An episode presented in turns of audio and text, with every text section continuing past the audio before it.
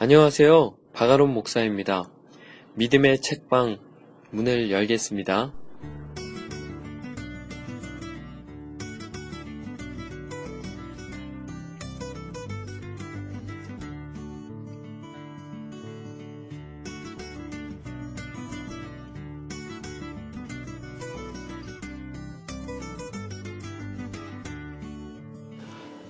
한 주 잘 보내셨습니까? 사실 이런 인사가 참 민망합니다. 왜냐하면요. 제가 개인적으로 가장 힘든 주간을 보냈거든요. 장염에 걸려가지고요. 일주일 동안 죽만 먹다가 해결이 안 돼가지고 피검사와 내시경 검사까지 했습니다. 피검사 결과는 아직이고 내시경 검사로는요. 위염, 식도염, 위내 출혈까지 있다고 하더라고요. 아, 그렇다고 제가 뭐 스트레스를 진짜 많이 받느냐? 저는요, 거의 스트레스를 안 받는 성격이거든요. 그렇다고 요즘 식습관에 문제가 있었던 것은 저는 아니라고 생각하는데, 아무래도 나이가 들어서 그런가 봅니다. 하여간 먹는 것에 문제가 생기니 이런 곤욕이 따로 없습니다. 차라리 금식을 하라고 한다면 각오하고 하겠는데요. 억지로 못 먹게 하니까 이건 진짜 힘이 빠지는 거예요. 그래도 뭐 다행히 참 좋아지고 있습니다. 원래 오늘이 휴일이 아닙니까? 사실 오늘 제가 섬기는 교회에서 체육대회가 있었습니다. 엄청 크게 행사를 하거든요. 재미도 있지만 무엇보다도 정말 맛있는 점심 도시락이 준비가 되거든요. 근데 거의 못 먹고 죽과 양배추와 단호박을 씹었습니다. 이 슬픔 빨리 회복되길 기도해 주시길 바랍니다. 좀 기도 좀 해 주십시오. 오늘 우리가 함께 읽을 책은요, 주대준 장로님의 바라봄의 기적이라는 책입니다. 이미 너무나 유명한 책이거든요. 주대준 장로님은요, 이력 자체가 진짜 화려한 분이신데요. 청와대에서 그것도 경호실과 관련된 직책을 갖는다는 것은 굉장한 명예입니다. 근데 경호라는 게 원래 사생활과 관련이 있지 않습니까? 그래서 대통령이 바뀌면 경, 경호실은 다 바뀌는 것이 어느 나라에서나 일, 있는 관례입니다. 근데 이분은요, 육공화국, 그러니까 육공 때부터 청와대에서 근무하셔가지고 1990 2002년부터 2008년 정년 퇴직할 때까지 무려 16년 동안이나 경호실에서 근무를 했습니다. 그리고 카이스트 부총장을 역임하시고 지금은 설린대학교 총장으로 계세요. 진짜 대단하시지 않습니까? 이러한 화려한 이력 속에서 가난과 아픔의 시절이 녹아있다는 것, 그것 아셨나요?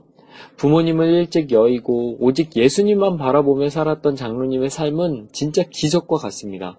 그러나 기적이 아니고 하나님의 사랑이셨습니다. 그래서 책의 제목이요 바라봄의 기적이에요. 오직 주님만 바라보았는데 자신의 삶에 일어난 놀라운 기적에 대해 피력하고 계시기 때문입니다.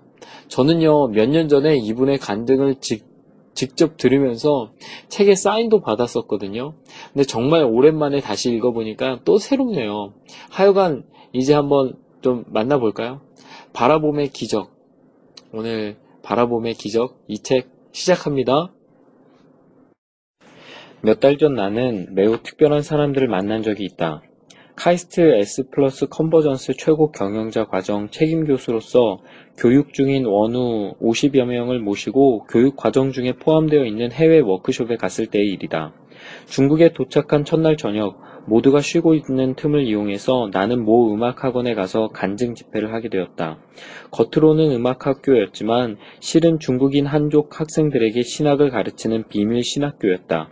참석자들은 남루한 옷차림과 낙후된 시설, 게다가 안으로 꼭 문을 꼭꼭 걸어 잠근 채 숨죽이며 집회를 인도해야 하는 현실은 그간 다녔던 어떤 집회 환경보다 열악해 보였다.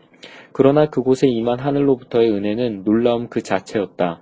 그간 다녔던 최고 시설의 대형 교회에서도 어떤 엘리트 모임에서도 경험해보지 못했던 은혜가 그곳에 가득 임하고 있었다. 무엇이 그토록 하나님의 강력한 임재를 불러왔던 것일까? 전적으로 그분의 주권에 달려있는 하나님의 임재를 우리의 어떤 행위나 방법적 측면으로 완벽하게 설명할 수는 없다. 그러나 오순절 마가 나락방에서 120명의 성도들이 오직 기도에 전념할 때 진리의 영이신 성령께서 임하셨듯이 중국 음악학교 학생들에게는 은혜를 불러오는 무언가가 있었다. 말씀과 찬양 안에 거하는 그들의 반응이 달라도 너무 달랐다. 그들은 마치 물 만난 물고기의 힘찬 몸짓처럼 하나님을 찬양했고 또 한편으로 목마른 사슴이 시냇물을 찾아 헤매고 배고픈 양떼들이 초장에서 풀을 찾아내듯이 갈급한 심령으로 하나님의 말씀을 마음껏 섭취했다. 성령 충만함을 받은 초대교회 사도처럼 당당했기에 숨어서 예배드리는 자의 겁먹은 표정이나 예배 후에 나가서 살아야 할 세상에 대한 불안에 두려움의 그늘은 그들에게서 전혀 찾아볼 수 없었다. 심령이 가난한 자는 복이 있나니 천국이 그들의 것임이요. 내가 보기에 그들은 천국을 소유하고 있었다. 그래서 그들은 더 이상 가난한 자들이 아니라 가장 부유한 자들로 보였다. 마음이 가난했기에 하나님께서 안내하시는 천국의 바다에 뛰어들 수 있었다면 이제 그들은 왕의 자녀가 되어 그 권세와 사랑의 풍성함 가운데 자라가는 사람들이 되어 있었다.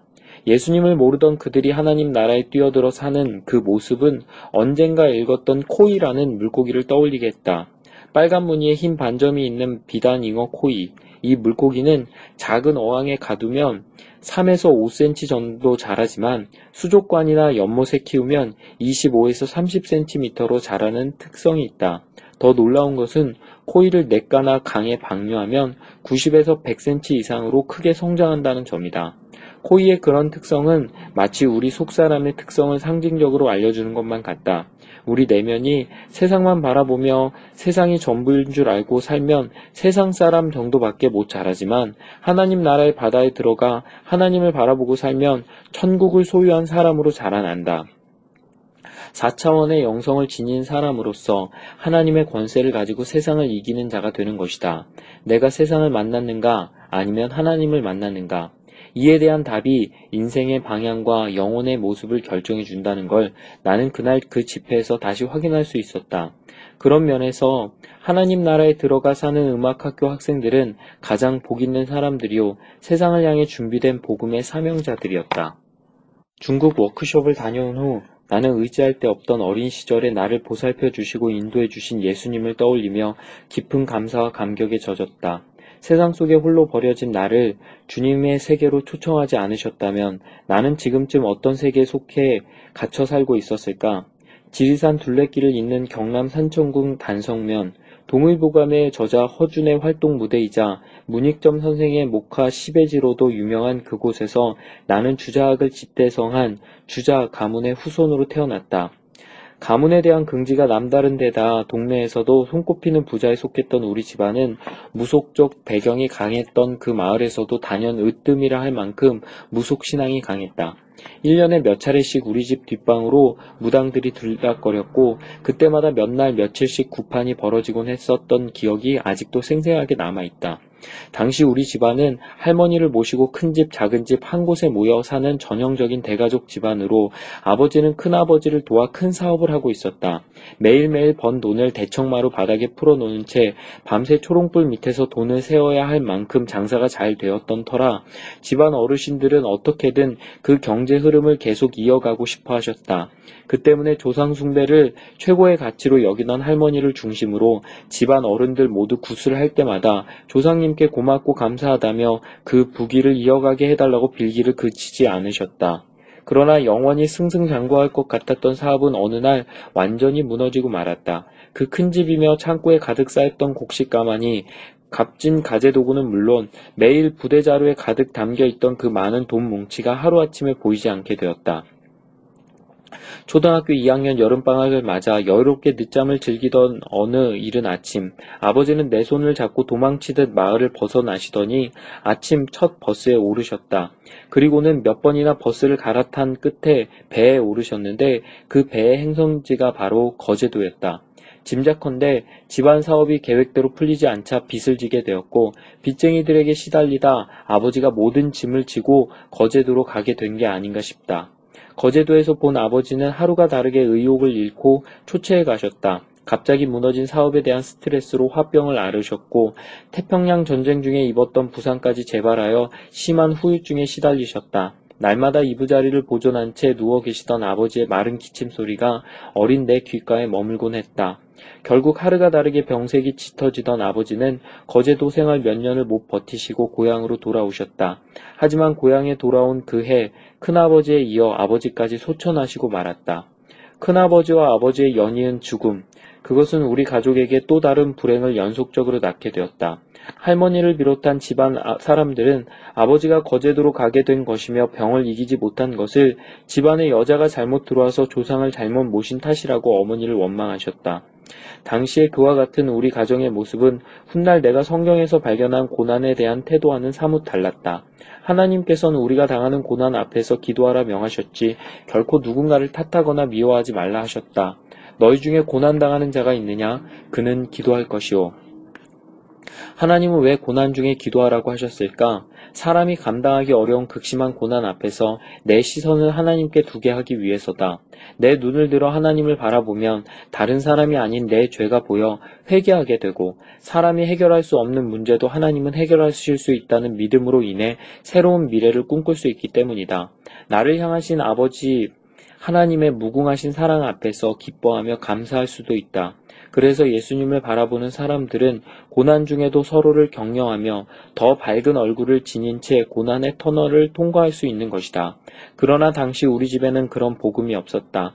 때문에 사업이 실패하고 가세가 기울어지자 이 모든 우한의 불행의 씨앗이 집안에 여자가 잘못 들어와 조상을 잘못 섬긴 탓으로 돌렸고 할머니는 날이면 날마다 장독대 위에 정한수를 떠놓은 채 조상을 잘못 모신 죄를 속죄하느라 천지신명께 빌고 또 빌곤 하셨다. 그 후 우리 가정은 어머니마저 돌아가시면서 걷잡을 수 없는 몰락의 소용돌이 속에 휘말려 갔고 어린 우리들은 아무데도 의지할 데 없는 고아가 되고 말았다. 부모를 모두 잃은 우리 형제는 한 해 동안 할머니에게 맡겨졌다. 할머니는 비록 두 아들을 먼저 보낸 한을 안고 사셨지만 손자들만큼은 극진한 사랑으로 돌보셨다. 그래서 지금도 할머니를 생각하면 그 애틋한 정을 잊을 수가 없다. 할머니는 부모 잃은 우리들을 그 품 안에 거두시며 과분한 사랑으로 보살펴 주셨다. 하지만 우리 집뿐 아니라 큰 집의 나이 어린 동생들까지 다 돌보시는 할머니께 더 이상 신세를 질 수 없었다. 몇 달 후부터 나는 동생들과 더불어 여기저기 친척집을 전전하며 길을 나서야만 했다. 지금 돌아보면 그때 나선 그 길은 마치 우상을 섬기던 아비의 집을 무작정 떠나야 했던 아브라함의 여정처럼 느껴지기도 한다. 여호와께서 아브라함에게 이르시되 너는 너의 고향과 친척과 아비의 집을 떠나 내가 내게 보여줄 땅으로 가라. 내가 너로 큰 민족을 이루고 내게 복을 주어 내 이름을 창대하게 하리니 너는 복의 근원이 될지라. 하나님의 약속을 바라보며 갑자기 길을 떠났다는 점에서도 그렇지만 아브라함이 자기 가문에서 가장 먼저 하나님을 만난 사람이라는 점에서도 나는 동질감을 느꼈다. 아버지와 함께 갔던 거제도 객지 시절에 나는 이미 주 예수님을 그리스도로 영접하여 그분을 마음 깊이 모셔드린 상태였기 때문이다. 거제도 거주 당시 우리 가족이 거주하던 거제도 이룸면 지세포리에는 파도가 심하게 치는 날이면 집 마당까지 바닷물이 들어오곤 했다. 지리산 자락에 살았던 나는 그 모습이 어찌나 신기했던지 그때마다 그곳 푸른 바다와 씨름하듯 뒹굴며 뛰어놀곤 했다. 그러던 어느 날 학교도 다니지 못하고 집 앞에서 놀던 나는 동네 아주머니의 손에 이끌려 교회라는 곳에 난생 처음 가보게 되었다. 그리고는 교회 간판 위에 쓰여진 주 예수를 믿으라 그리하면 너와 내 집이 구원을 얻으리라는 글자를 읽고 얼어붙은 듯한 충격과 감동을 받게 된다. 주 예수라는 앞에 세 글자가 내 마음을 너무나 친밀히 두드렸다고 해야 할까? 당시에 나는 예수님의 성이 나와 같은 주씨라고 확신하고는 마치 친척 아버, 아저씨 집에 들어가는 마음으로 교회 안에 들어갔다. 물론 얼마 지나지 않아 그 주가 내가 생각하는 우리 성씨 주가 아님을 알았지만 내 영혼과 인생을 구원하시는 예수님을 그토록 가깝게 느끼며 신앙생활을 시작한 것은 큰 축복이었다. 나는 예수님을 천국에 가면 뵐 수 있는 분으로 믿었지만 이 땅에 사는 동안 내 손을 붙잡고 나와 함께 걸으시며 항상 나를 돌봐주시는 분이라고도 믿었다. 예수께서 우리를 위하여 죽으사 우리로 하여금 깨어있든지 자든지 자기와 함께 살게 하려 하셨느니라. 이 예수님이 내 마음속에 자리를 잡으면서 나는 어느 날부터인가 주일학교에서 배워 암송한 성경 말씀을 아버지가 누워 계신 쪽에 벽에다 붙여놓고는 소리내어 읽어드리곤 했다. 특히 아버지가 심하게 고통스러워하는 날이면 나는 더욱 치유와 회복에 관한 성경 말씀을 큰 소리로 읽어드리곤 했다. 은과 금은 내게 없거니와 내게 있는 이것을 내게 주노니 나사렛 예수 그리스도의 이름으로 일어나 걸으라. 고통으로 신음하시던 아버지는 말씀이 선포될 때마다 당분간 평온을 찾으셨고 그 후에도 통증이 찾아올 때마다 나를 불러 허리를 밟게 하시며 벽에 붙인 성경 말씀을 큰 소리로 읽어달라고 부탁하곤 하셨다. 그때 아버지가 정식으로 예수님을 영접하고 믿었더라면 얼마나 좋았을까? 아버지는 예수님을 믿어서라기보다 지푸라기라도 잡는 심정으로 말씀을 소리내어 읽어달라고 부탁하셨지만 나는 예수님을 믿었기에 그 말씀의 능력을 진심으로 믿고 선포하곤 했다. 그러고 보면 어릴 때부터 논리적이고 따지기 좋아하던 내가 그렇게 말씀의 햇살 앞에 마음 문이 활짝 열리게 된 건 전적으로 하나님의 은혜였다. 믿음이 하나님으로부터 온 선물이라는 걸 나의 경우만 봐도 알 수 있었다. 예수님이 날 위해 죽으시고 부활하셨으며 나를 사랑하시어 내 옆에 계심을 나는 늘 느낄 수 있었다. 그러자 내 눈은 예수님을 바라지, 바라보지 않을 수 없었다. 비록 그 후에 고향에 돌아가 부모를 잃는 아픔을 겪긴 했지만 동생들과 더불어 집을 나설 때의 내 마음이 그리 허망하지만 않았던 것은 그 예수님을 내 눈이 똑똑히 바라보고 있었기 때문이다. 나는 거제도 지세포 교회 주일학교에서 들었던 성경 속의 많은 인물들 중에 유독 요셉의 이야기가 내 마음속에 와 닿았다. 요셉과 함께 하신 하나님께서 나와 함께 하신다면 나도 요셉처럼 성공할 수 있다는 성경 속의 약속의 말씀을 믿고 요셉의 하나님을 사모하며 바라보았다. 그 약속을 바라봤기에 갈 바를 알지 못한 채 집을 나서는 내 발걸음 속엔 묘한 희망마저 자리 잡고 있었다. 내 나이 12살, 옷 보따리 하나 제대로 없는 내 손에는 달랑 종이 쪽지 한 장이 쥐어져 있었다. 경상남도 하동군 옥종면. 집안 어르신들은 나와 동생들을 한 명씩 나누어 일가 친척 집으로 가게 했다. 내게 할당된 옥종 당숙내는 아버지의 생전에 별 왕래도 없던 곳이었다. 게다가 그 당시 내가 살던 고향에서 하동군 옥전면까지는 어른 걸음으로도 반나절 이상 걸리는 거리였다. 나는 가는 길도 알지 못한 채 한 번도 가본 적 없는 오촌 큰아버지 집을 찾아 무작정 길을 나서야 했다. 낯선 어귀에 설 때마다 사람들에게 길을 물었다. 옥종 갈랐고 거기 갈라면 저기 신장로를 따라 언덕을 몇 개 넘으면 지리산으로 내려오는 덕천강이 나온다 아이가. 그 강을 건너면 두양 마을이고 하동군인데 그렇게 가면 너무 오래 걸려서 안 될 끼다. 해 떨어지기 전에 강을 건너야 할 거 아이가.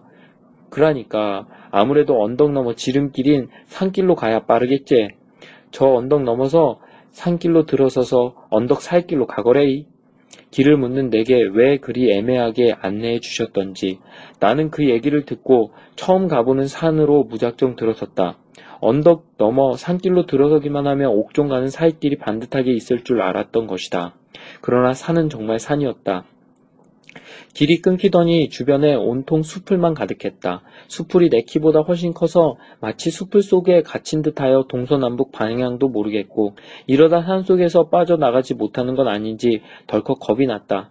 몇 시간을 헤매던 끝에 나는 울음을 터뜨릴 수밖에 없었다. 엉엉 울던 나는 반사적으로 예수님을 찾았다. 주 예수님, 우야합니까? 나 좀 도와주이소. 어릴 때부터 워낙 겁도 없고 좀채 당황하는 법도 없던 나였다. 그러나 산속에서 몇 시간 동안 길을 잃고 보니 그 막막함과 두려움이란 이루 말할 수 없었다. 내 판단이나 지혜로는 결코 그 산을 빠져나갈 수 없다는 걸 알았기에 나는 엉엉 울며 예수님의 도움을 구했다. 니 왜 그리 울고 있나? 얼마나 헤맸을까? 낯선, 갑자기 낯선 이의 목소리가 들려 정신을 차려보니 웬 아저씨 한 분이 나를 보고 계셨다. 몇 시간 동안 사람 한 명 지나지 않았던 그 산 속에 왜 갑자기 그분이 나타났던 것일까? 50년이 지난 지금까지도 미스터리로 남을 만큼 그 아저씨의 등장은 남대없는 일이었다. 예, 길을 잃었심더. 그래, 어디 가는데? 그분은 내 손에 든 쪽지를 보더니 옥종 관람은 이 산을 넘어 강을 건너 두양 마을로 가야 하는데 라고 하시면서 이내 내 손을 이끌고 한 시간여 동안 함께 걸어가 주셨다. 이제 산은 빠져나왔으니까 이 길로 쭉 가다가 강을 건너서 또 물어보고 가면 된다 알았지? 고맙다는 말도 제대로 못한 채 서둘러 산길을 내려와 지리산 계곡물이 함유하는 덕천강을 건너 옥정 큰 집을 향하던 그날이 떠오를 때마다 도대체 그때 그 아저씨의 정체가 무엇이었을까 생각해 보곤 한다. 내 손을 만지셨으니 진짜 천사는 아니었겠지만 어찌됐든 그분은 길을 잃고 헤매는 나를 위해 하나님께서 천사를 대신해 보내신 사람임에는 틀림이 없다고 믿는다. 거제도에서 나를 만나주신 예수님은 그날 산속에서뿐 아니라 그 후에도 내가 길을 잃을 때마다 사람을 보내시어 내가 가야 할 길의 이정표를 알려주시곤 하셨으니까. 그날 내게 길을 안내해 주신 예수님은 그 이후에도 나를 결코 내버려 주지 않으시는 나의 목자요, 내 인생의 주인이 되어 주셨다. 내가 너희를 고아와 같이 버려두지 아니하고 너희에게로 오리라. 내가 처음 경험한 기적이자 끊임없이, 끊임없이 체험하는 기적은 잃어버린 길을 되찾게 되는 기적이었다. 주님은 그렇게 내게 오셔서 진리의 길, 생명의 길로 나를 인도하셨다. 또한 그날 이후 나는 평안의 기적을 점점 체험해 나갔다. 평안, 그것은 내게 기적처럼 주어졌다고 밖에 말할 수 없었다. 당시 나는 도무지 평안할 수 없는 환경 속에 놓여 있었기 때문이었다. 캄캄한 밤이 되어서야 어렵게 오촌 당숭댁에 찾아갔지만 조카에게 깊은 애정을 갖고 계신 큰아버지의 마음과는 별개로 나를 바라보는 다른 친척들의 시선은 싸늘하기만 했다. 별수 없이 눈칫밥을 먹는 서름이 시작이었고 나는 며칠 안 되어 스스로 그 집을 떠나 고향으로 되돌아오고 말았다. 아마 자존심 강한 부잣집 아들의 기질이 남아 있어서였을 것이다. 고향으로 돌아온 나는 이번엔 두 동생과 함께 삼촌 댁에 맡겨졌다. 사람은 배워야 한다는 일념 하나로 6.25 전쟁 후 지리산 자락의 산골 마을에서는 꿈꿔보지 못했던 부산 사범학교로 보내져 공부한 삼촌이었다. 그러나 그 삼촌도 그 당시에는 여러 가지 이유로 우리를 부양할 만한 능력이 못 되었다. 우리 형제들이 고아원을 전전하기 시작한 것은 그때부터였다. 처음에는 친척들이 주씨 가문의 자존심 때문에 고향에 있는 고아원을 무시하고 고향 산천 멀리 떨어진 거창 고아원으로 우리들을 보냈다. 그러나 난생 처음 해보는 고아원 생활은 도저히 적응이 어려웠다. 오돌오돌 떨며 자야 하는 것은 어찌됐든 감수하겠지만 지린내를 비롯한 악취는 견딜 수가 없었다. 한 방에 2, 30명이 집단 생활을 하다 보니 대소변 냄새가 방 안 곳곳에 배어 있었다. 더욱이 초등학교 1학년 막내 동생이 추위와 악취 속에서 힘겨워하는 모습을 지켜보기란 쉽지 않았다. 3일을 지내다 마침내 탈출을 감행했다. 나는 사촌 누나와 동생들까지 총 4명을 이끌고는 온갖 계략을 짜내어 탈출에 성공했다. 버스를 타고 거창 버스 정거장에서 함양 가는 버스를 탈 때에도 낯선 분들에게 가서 아줌마 우리 집에 가는 길을 잃어, 잃어버렸습니다. 함양을 거쳐 산천까지 가야 하는데 우리를 아줌마 아들이라고 해주이소 라고 부탁하며 버스에 올랐다. 아이들은 차비를 받지 않으니 그렇게 해서 버스를 타여 고아원에서 탈출한 아이들이라는 의심도 받지 않을 것이었기에 그렇게 해서 우리는 마치 오리 새끼들처럼 의기양양하게 내 고향 산청으로 다시 돌아왔다.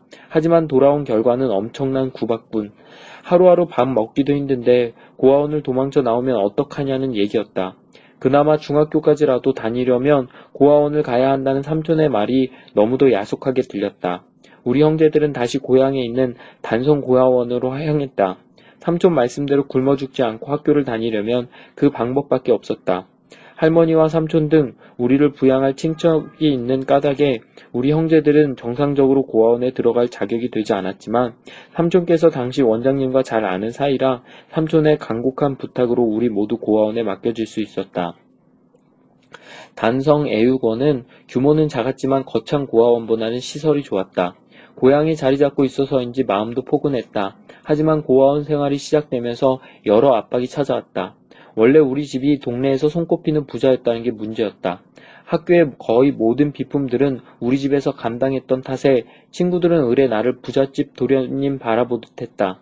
그런데 그런 내가 고향의 고아원에서 생활하자 어이없어 하는 한편 내놓고 과시했다.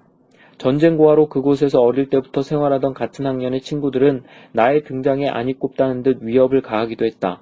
야, 네 같은 놈이 왜 여기 와서 우리 축거 축내?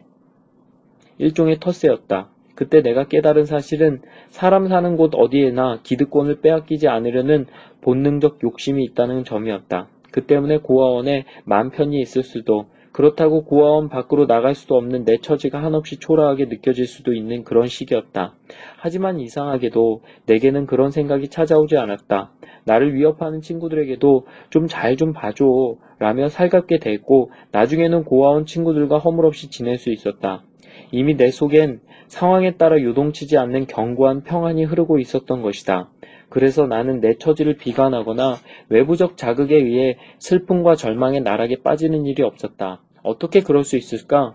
그것도 거제도 조그마한 교회에서 만난 예수님이 나와 함께 하신다는 사실을 고통스러운 세월 속에서 확실히 믿었기 때문이었다. 그 믿음이 내게 평안의 기적을 선물하고 있었다. 고아원에 도착하던 다음 날부터 새벽에 일어나 2층에 있는 예배실로 찾아 들어갔던 일도 예수님이 나와 함께 하신다면 결코 외롭지도 흔들리지도 않는다는 걸 이미 경험했었기에 할 수 있었던 일이었다. 사람이 버림받았다는 생각에 놓일 때만큼 위험할 때가 또 있을까? 그 생각 속에 놓이면 평안이 즉시 사라진다. 자기 연민과 상실과 세상에 대한 두려움으로 마음이 쫓기기 시작한다. 불안이 엄습하고 공허함이 밀려온다. 그래서 마귀는 우리에게 끊임없이 버림받았다는 사생자의 마음을 심어주려고 하고 예수님은 우리에게 내가 항상 너와 함께 한다는 평안을 심어주려 하신다. 당시 나는 외부적으로 천둥 벌거숭이처럼 세상에 내버려진 사람이었다. 그러나 영적으로 보면 나는 마귀의 말이 아니라 예수님의 말씀에 귀를 기울이고 있었다. 그래서 나는 결코 버림받은 자가 아니라 하나님과 함께 사는 하늘나라의 왕자였다고 믿는다.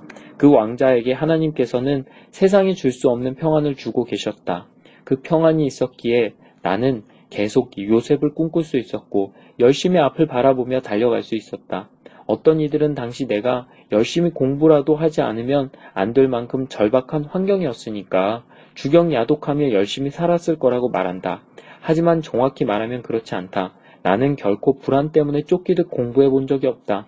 하나님을 바라봤기에 꿈꾸듯 공부했고 당당하게 꿈을 꿨다. 성경에도 여호와로 인해 기뻐하는 것이 우리의 힘이라고 하지 않았던가? 하나님을 기뻐하고 그분을 바라보면 우리 마음엔 기쁨과 평안이 솟는다.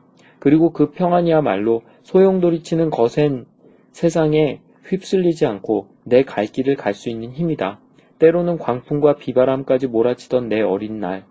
예수님께서는 며칠 동안만 평안의 기적으로 나를 붙들어 주신 게 아니었다. 그 시절 내내, 아니 지금까지도 예수님의 평안의 기적으로 내 마음을 채우시며 나의 갈 길을 인도해 주신다. 그 예수님이 계셨기에 나는 하늘이 내려앉고 땅이 꺼지는 천지 개벽의 상황이 내 앞에 닥칠 때에도 세상 속에서 당당히 나아갈 수 있었다. 단성 애육원에 들어간 다음 날부터 나는 새벽마다 예배실로 향했다. 당시 모든 고아원에는 아이들을 위한 편의시설 및 교육 환경이 무척이나 열악했다. 그래도 그곳은 교회를 함께 운영하여 원 안에 예배실이 있다는 게 큰 위로가 되었다. 새끼가 암탉을 찾아 그 품을 찾아들듯 나는 찬바람 부는 새벽녘이면 잠자리에서 일어나 2층 예배실에 계신 예수님의 품 안으로 들어가 기도하곤 했다. 감옥 속에서도 포기하거나 좌절하지 않고 하나님을 바라보고 노력한 요셉을 왕궁으로 보내주셔서 국무총리를 시키신 하나님, 나도 앞으로 어른이 되어서 요셉처럼 국가를 위해 큰일을 하는 사람이 되고 싶습니다. 어린 나이에 형들에게 팔려 남의 나라 애굽에서 종살이를 했지만 하나님이 주신 꿈과 지혜로 애굽의 국무총리가 된 요셉은 내 인생의 롤 모델이자 소망이었다. 나는 할 수 없지만 하나님을 할 수 있고 내 능력은 부족하지만 하나님의 능력이 무궁무진하다는 걸 요셉의 삶은 실제적으로 내게 알려주고 있었다. 실제로 당시에 내 처지는 누가 보더라도 미래를 기약하거나 기대할 수 없는 상태였다. 하지만 돌아보면 그것이 내게 축복이었다. 연약하고 불안했던 자리였기에 나는 그곳에서 끝없이 하나님을 바라볼 수 있었으니까. 그 하나님을 바라보고 기도하면 나는 장차 헤쳐나가야 할 인생의 수많은 장벽들에 대한 두려움보다 하나님의 손을 맞잡고 그 장벽을 넘어서는 짜릿함을 미리 맛보았던 것 같다. 그렇지 않고서는 칼바람 부는 새벽에 일어나 기도하며 하나님을 찬송할 수 없었으리라. 하나님께서 나를 직접 키우시고 먹이시며 인도하신다는 사실을 나는 일상의 모든 일들 속에서 경험하고 있었다. 그 중 하나가 세상에 쏟아지는 여러 말들 중에서도 긍정적이고 좋은 말들만을 내 마음이 섭취했다는 점이었다. 가령 누가 내게 야 부모 없이 자라 버르장머리 없는 놈아 라고 말한다 해도 거기에 반응하여 스스로를 비관하거나 슬픔 속에 휘둘리지 않았다. 이미 나는 하나님의 하나님을 나의 아버지로 믿어 하나님 나라의 왕자로 입양된 하나님의 자녀라는 복음의 정체성을 소년 시절부터 가슴에 새기고 있었기 때문이었다. 그래서 지금도 그 시절을 떠올리면 행복했던 시간들이 참으로 많다. 그 중 하나가 6학년 때의 사건이었다. 당시 1년에 한 번씩 열리는 진주 개천 예술제는 우리 모두의 동경이 될 만한 큰 행사였다. 시골 산청에서 진주 시내를 구경하는 것만으로도 지금으로 치면 유럽 여행에 다녀온 것만큼 큰 자랑거리가 되었다. 하지만 진주는 어린 내가 쉽게 갈 수 있는 곳이 아니었다. 버스 편도 아침에 한 번, 저녁에 한 번이 전부였고 길이 험해서 걸어가려면 대여섯 시간은 좋게 잡아야 했다. 모험심이 강했던 나는 어떻게든 진주 개천 예술제를 꼭 구경하고 싶었다. 서울 부잣집에서 살다가 고아가 되어 내려온 친구 한 놈이 나와 의기투합이 되었다. 돈 한 푼 없던 우리는 진주까지 가는 버스를 공짜로 얻어 타서 그렇게도 그리던 진주 개천 예술제를 실컷 구경했다. 그런데 아뿔싸 단성으로 돌아오는 막차를 그만 놓치고 말았다. 할 수 없이 친구와 나는 깜깜한 밤에 걸어서 단성까지 가기로 했다. 얼마나 걸었을까? 피곤하고 배고픈 몸을 이끌고 터벅터벅 밤길을 걷고 있는데 어떤 아저씨 한 분이 다가와 물으셨다. 니네 어디 가는 애들이냐? 예, 단성 가는데요. 와 그럽니까? 아이고, 단성 갈랐고. 거긴 지금 절대로 못 간다. 밤은 새도 갈 수 없는 기라. 니네 그러지 말고 오늘 밤 우리 집에 가서 자고 내일 새벽에 내가 차 태워줄게. 그렇게 하는 게 낫겠다. 당시만 해도 사람이 사람을 액면 그대로 믿을 수 없던 시절이었다. 호의를 베푸시는 아저씨의 낡은 시골집에서 우리는 배, 고픈 배도 채우고 단잠도 잘 수 있었다. 특히 내가 그날을 행복했던 기억, 시간으로 기억하는 이유는 그날 밤에 들려준 아저씨의 격려 때문이었다. 야, 네 이름이 주대준이라고. 가만 보니 네 말하는 것도 그렇고 눈빛도 총기가 있네. 내가 그냥 하는 말이 아니니 네 앞으로 큰 놈이 될 기다. 열심히 공부하거래. 낡은 시골집 농부 아저씨가 들려주는 그 한마디의 말씀은 가뭄을 해가라는 단비처럼 다가왔다. 나는 아저씨의 그 말씀을 귀하디 귀한 음식으로 꼭꼭 씹어 달게 삼키는 심정으로 받아 삼켰다. 그래서였을까? 잘 되고 싶은 마음, 훌륭한 인물로 성장할 수 있다는 믿음이 내 마음과 생각 속에 계속 움이 텄던 것 같다. 보약을 먹고 몸이 건강해지듯 단 하룻밤에 들은 그 한마디의 말씀이 내 마음밭을 건강하게 읽어주는 느낌이었다. 실제로 그 후에도 문득문득 어렵고 힘든 순간이 찾아올 때마다 그분의 말씀은 내 머릿속에서 떠올라 나를 일으키는 힘이 되어주곤 했다. 주대준, 니는 큰 사람이 될 기다. 열심히 하거래.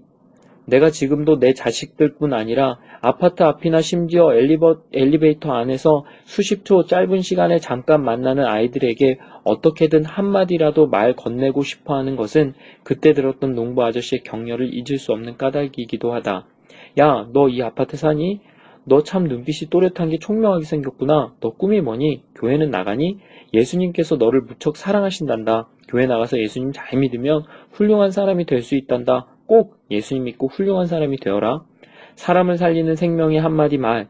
그것이 마음의 그늘을 거두고 건강한 정서를 읽어주는 보약임을 그 건강한 정서야말로 꿈을, 꿈의 열매를 맺는 중요한 토양임을 나는 그 이후 내 자식을 키우면서도 또 이 땅의 많은 아이들을 만나면서도 체험해 가고 있다. 내 아버지 되신 하나님께서는 나를 직접 키우시면서 그렇게 내 정서의 문제까지도 만져주고 계셨다. 하나님과의 만남에 꽃을 피우려면 먼저 필요한 것이 열정과 열심이었다. 남자가 여자를 만나도 데이트에 열정이 없이 사랑의 결실을 맺을 수 없고 농부가 농사를 지어도 부지런하지 않으면 좋은 결실을 맺지 못하는 이치와 같은 것이었다. 예수님과의 만남 이후 그분은 내게 미래를 향한 열정에 달리기를 하도록 불을 붙이셨다. 부지런하여 게으르지 말고 열심을 품고 주를 섬기라. 1층 생활관에서 다른 아이들과 함께 놀다가도 2층 예배당으로 혼자 올라가 기도하다 보면 그분은 내게 미래를 위한 지혜와 열정을 부어주곤 하셨다. 어린 나이에도 현실에 안주하지 않고 미래의 청사진을 바라보며 계속적인 시도를 멈추지 않았던 것은 그 때문이었다. 5년 후, 10년 후의 비전을 바라보며 무언가를 준비하는 모습은 그때 형성된 습관이었다. 고아원 생활 3년 만에 나는 그 습관을 따라 대구로 향했다. 당시에 열악했던 교육 여건상 고아원에 계속 머물다가는 고등학교 공부도 제대로 할 수 없을 것 같은 생각이 들었다. 당시 대구 K2 비행장에 하사관으로 근무하던 막내 삼촌에게 편지를 써서 나 좀 데려가 달라고 부탁을 드렸고 이 편지를 받으신 대구 삼촌과 숙모님은 부모의 마음으로 나를 대구에 불러들여 새로운 길을 열어주신 것이었다. 그분들 덕에 대구로 간 후 단칸방인 삼촌 집에 함께 생활하며 낮에는 일하고 밤에는 공부할 수 있는 대구 성광고등학교 야간부로 진학했다. 성광고등학교는 내 인생의 가장 갈급한 시기에 가장 중요한 역할을 하는 학교이며 영원히 잊을 수 없는 내 인생의 오아시스와 같은 역할을 하는 학교이다. 당시 야간부에는 고등학생들에게 직장을 알선해주는 취업센터가 있었다. 나는 생애 최초의 직장을 나의 의사와 무관하게 취업센터에서 지정해주는 이흥 라사라는 양복점의 심부름꾼 조수로 들어갔다. 하지만 어릴 때부터 가정이 없어 바늘 구경도 제대로 못하고 자라온 내가 하루 종일 바늘에 실 끼우는 일을 하기란 너무 어려웠다. 불과 일주일도 못 다니고 정중히 사직한 후 두 번째 일터인 양산, 우산을 조립하는 간의 수공업 공장에 들어갔다. 그러나 이 또한 내게는 적합한 일이 아니었다. 하루 종일 눈이 침침할 정도로 양산살을 붙여도 내게 돌아오는 건 일당 500원뿐. 돈 문제도 문제였지만 더 힘든 건 그렇게 일하고 나면 눈이 침침해서 밤에 공부하기가 어렵다는 점이었다. 사회생활에 적응하는 것도 쉽지 않지만 야간 고등학교 다니면서 공부할 수 있는 일자리를 구하기란 무척 힘이 들었다. 아, 이 일도 하나님을 바라보며 해결해야 할 문제였구나. 무작정 열심히 한다고 되는 게 아니었다. 나의 열심은 기초가 될 뿐, 주님의 안내하심과 인도하심의 알파요 오메가였다. 주님, 제가 일하면서도 공부할 수 있는 일터를 허락해 주세요. 공부할 수 있는 직장이라야 합니다. 매일 새벽 기도를 드리며 하나님의 도우심을 구했다.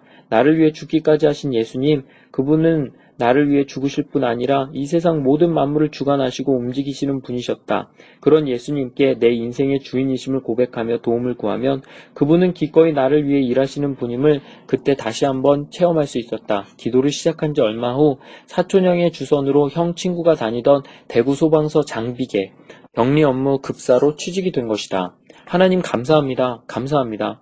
훗날 내가 청와대에 입성했을 때나 승진했을 때 또 박사학위를 받았을 때에도 그때만큼 기뻤을까? 다른 아무것도 의지하지 않고 오직 하나님만을 깊게 의지했기에 하나님의 전적인 도우심도 깊게 실감할 수 있었던 시절이었다. 그렇게 들어간 직장이라 급사 생활은 당연히 열심히 할 수밖에 없었다. 하나님께서 주신 자리가 아닌가? 어떤 자리보다 빛나는 자리요 중요한 자리라 믿었다. 무엇보다 사무실 옆에 조그만 다다미 방이 내게 주어졌다는 것이 큰 선물이기도 했다.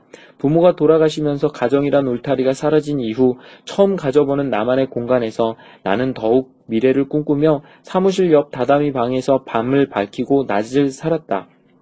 공부할 시간이 모자랄 때는 잠 안 오는 약을 먹고 밤을 지새우면서까지 열심히 공부했다.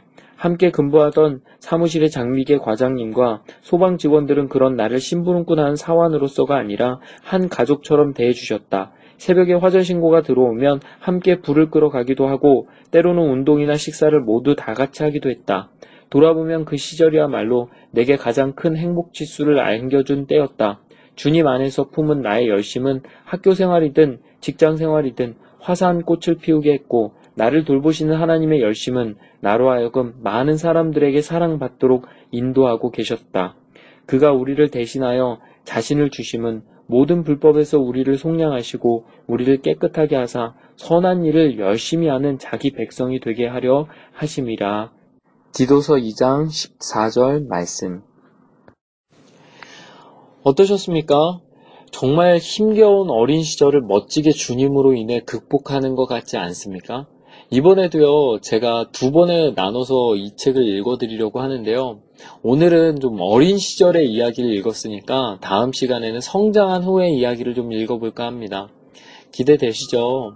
사실 제가 요즘 방송하는 것이 정말 힘이 듭니다. 오늘도요, 체육대회를 하고 지친 몸을 이끌고 밤늦게 사무실에서 혼자 녹음을 하고 있습니다.